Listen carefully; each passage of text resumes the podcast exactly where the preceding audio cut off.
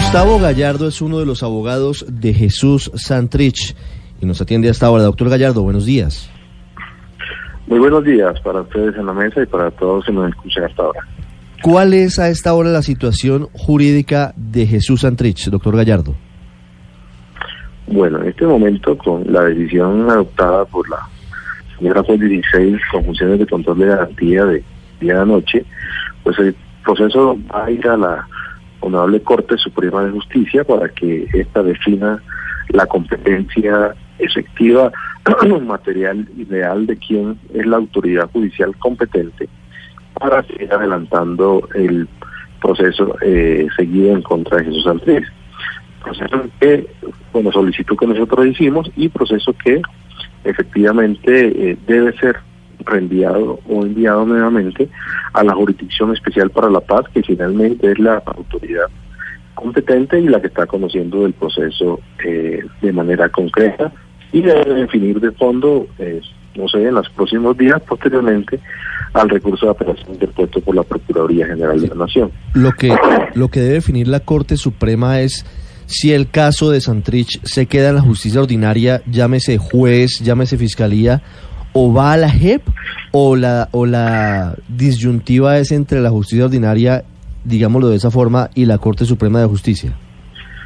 A ver, lo que sucede es que nosotros nosotros hemos planteado, eh, bueno, y eso la, la ayer no fue posible que, que el público, que el país viera eh, la audiencia, porque la solicitud nosotros la elevamos el día domingo en hora de la madrugada en la cual hicimos la solicitud de competencia, o impugnación de competencia más exactamente.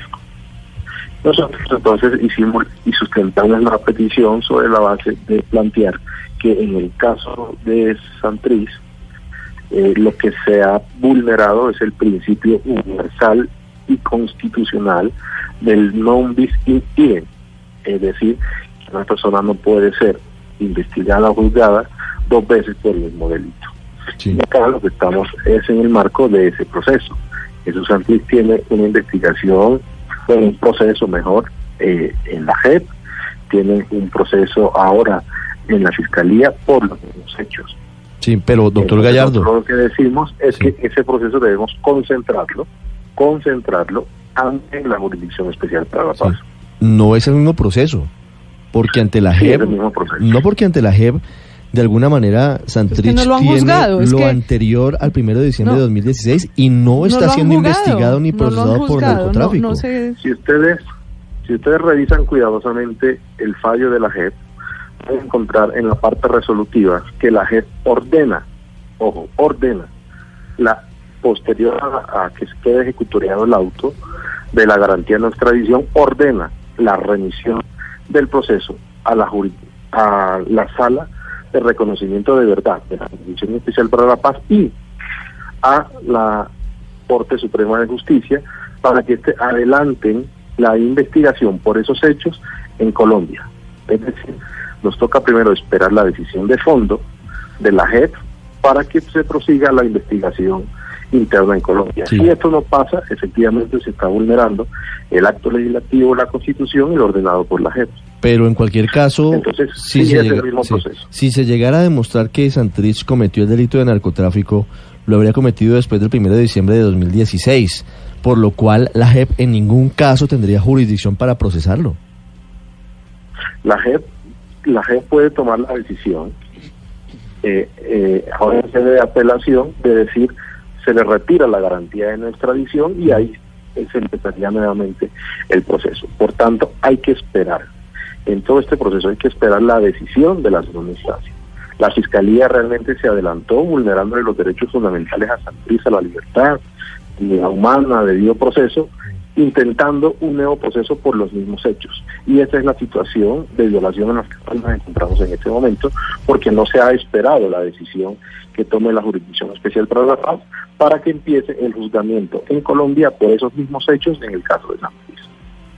Doctor Gallardo, ¿y qué pasaría en el caso de que en los próximos tres días la Corte Suprema de Justicia no acepte la recusación que ustedes hicieron de, de la jueza ayer en las horas de la tarde y el proceso vuelva a ella?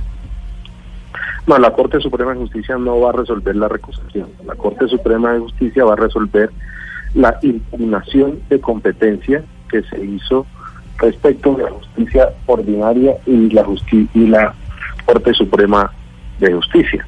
No va a resolver la recusación, la recusación la va a resolver el, juez superior, no, el juez superior de la juez de control de garantía, que es un juez del penal del circuito. Sí, eh, pero entonces ustedes están aspirando a que la Corte Constitucional diga, eh, la, perdón, la Corte Suprema diga que la competencia es exclusiva y excluyente de la JEP y que por lo tanto hay que esperar la apelación que presentó la Procuraduría?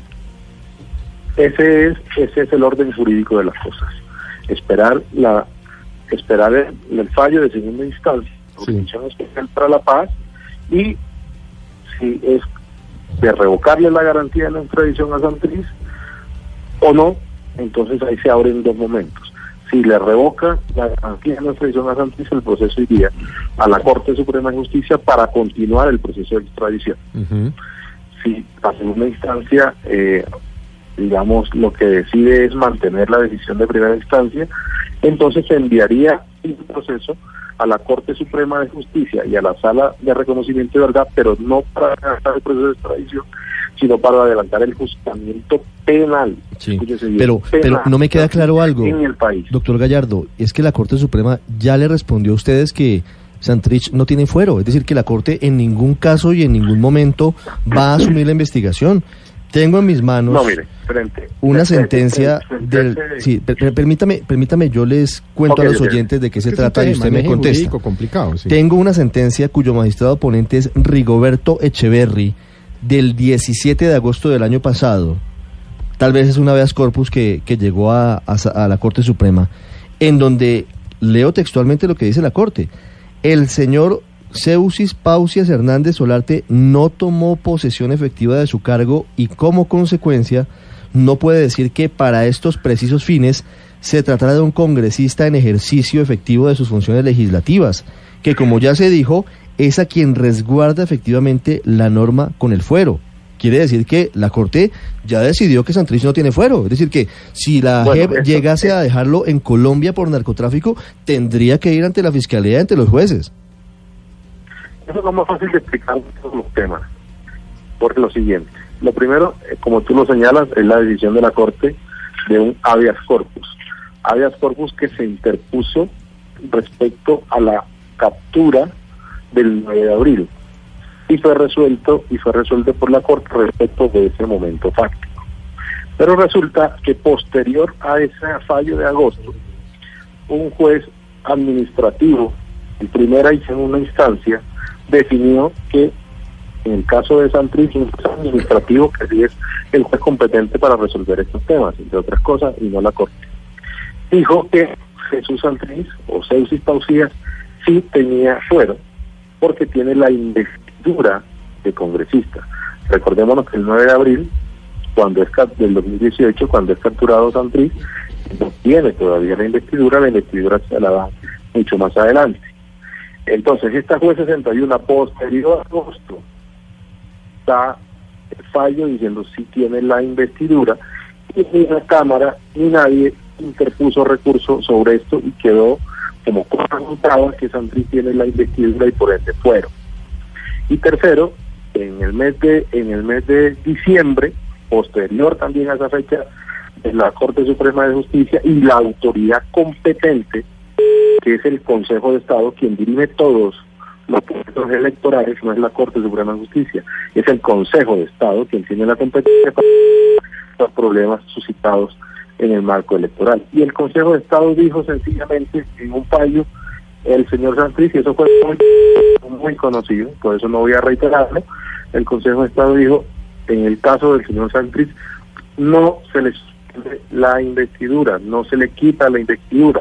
Por tanto, Santrich tiene investidura, tiene fuero y como tiene fuero constitucional, la competencia para cualquier delito posterior de diciembre del 2016 hacia acá está en cabeza de la Corte Suprema de Justicia por el mandato constitucional.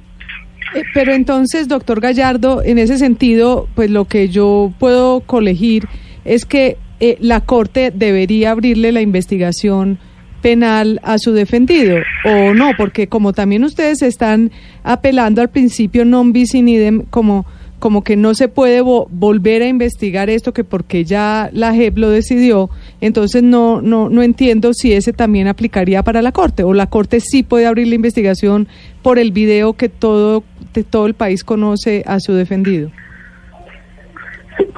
el, tema aquí es que la investigación, las investigaciones penales lo que hacen es resolver unos hechos, ¿sí? independientemente del material probatorio que tú obtengas o no. Entonces, acá no estamos hablando de nuevos hechos, acá estamos hablando de una presunta, porque el país no lo conoce, nosotros no lo conocemos, de unas presuntas nuevas pruebas que tiene la Fiscalía General de la Nación, que eh, según el mismo fiscal general de la Nación, en algún medio de comunicación señaló que eran pruebas igualmente ilegales. Bueno, eso ya lo miraremos más adelante cuando nos lo descubran. Sí, efectivamente, como lo dice Humberto Martínez, son pruebas ilegales. Sí. Las pruebas no hacen un nuevo proceso. El proceso se edifica a partir del factum o de la ubicación fáctica o hechos o conductas de un ser humano. Y aquí, perdón, aquí estamos hablando de un mismo de una misma ubicación fáctica. Doctor Mejor dicho, doctor Gallardo, lo que usted lo que usted nos dice es que no ya no hay posibilidad, según su, su criterio, de que investiguen a, a Santrich por ninguno de estos hechos. Ese es el planteamiento de ustedes. este proceso, mira, en Colombia hay una cosa que se llama la economía procesal y la unidad procesal. Y la unidad procesal en este preciso instante está todavía a cargo de la Jurisdicción Especial para la Paz. Si los hechos ocurrieron después del acuerdo, si los hechos ocurrieron después del acuerdo, ¿no deberían corresponder a la Justicia Especial para la Paz? Pero es que la, eso es lo que está definiendo la Jurisdicción Especial para la Paz. Ya hubo una decisión de primera instancia, toca esperar la decisión de segunda instancia. Es decir, aquí hay claramente en el derecho unas formalidades, unas etapas preclusivas y eso es lo que estamos nosotros deprecando y solicitando que no se ha cumplido. Esperemos la decisión de segunda instancia de la Jurisdicción Especial para la Paz y ahí nos abrirá el camino de, de proseguir en el caso de Santrilla. Pero la arbitrariedad que cometió la Fiscalía General de la Nación en este momento, digamos, no era el camino jurídico constitucional, ni mucho menos de las normas internacionales firmadas y ratificadas por el Estado colombiano. Sí, doctor Gallardo, una pregunta final. Según su teoría, si, si nadie hubiera apelado, si la Procuraduría no hubiera apelado el fallo de primera instancia de la JEP, ¿ante quién tuviera que responder hoy Jesús Santrich por narcotráfico? El proceso estaría ante la Corte Suprema de Justicia y ante la Sala de Reconocimiento de Verdad, eh, definiendo cuál de los dos órganos iba a adelantar el procesamiento penal por esos hechos, eh, por esos hechos de, que la Fiscalía eh, de manera eh, clara ha señalado que hacen parte del indictment. Entonces, si no hubiera apelado a la Procuraduría en este momento el proceso o la investigación penal, en el caso de Jesús Santrich, estuviera en la Corte Suprema de Justicia. En la Corte por el fuero parlamentario. En la Corte tienen una, opinión diferente. En la Corte consideran que Jesús Santrich no tiene fuero. En la Corte recuerdan que el Consejo de Estado dijo que no le quitaba la investidura porque sencillamente no tiene investidura y en la Corte dicen que si Santrich hoy fuera congresista, pues estaría en el Congreso. Y hoy la verdad es que está Benedicto González. Una curul no puede tener dos congresistas. Doctor Gallardo, muchas gracias. Eso último que señala contradice el fallo del, Honorable Consejo de mm. Estado y contradice un fallo constitucional y es lo que hay que entrar a, dirimir y definir, mm. porque efectivamente Santrich sí tiene fuero y se lo da mm. la investidura de parlamentario dada por la autoridad electoral. Doctor Gallardo, gracias. Muchas gracias, muy amable. Bueno, muy amable. 17 minutos. Heriberto Zanabria, en medio de todo este entuerto, es el presidente del Consejo Nacional Electoral de Colombia. Doctor Zanabria, buenos días. Muy buenos días, un cordial saludo a todos sus oyentes, equipo periodístico. Doctor Zanabria, ¿Jesús Santrich tiene credencial de congresista? Jesús Santrich eh, tiene eh, una credencial expedida por el Consejo Nacional Electoral anterior eh, que certifica que él fue elegido. Eso no significa que sea congresista. Para ser congresista se necesitan tres presupuestos. El primer presupuesto es que haya sido elegido o le corresponde en orden de elegibilidad reemplazar a alguien que haya dejado la curul. En este caso el señor fue elegido. El segundo presupuesto es que haya sido declarado elegido, reconocido como tal, eso lo hace la autoridad electoral competente, efectivamente así pasó. Ese reconocimiento lo hizo el Consejo Nacional Electoral. Y el tercer presupuesto es que haya tomado posesión y juramento del cargo, la solemnidad de juramentarse, la solemnidad de posesionarse.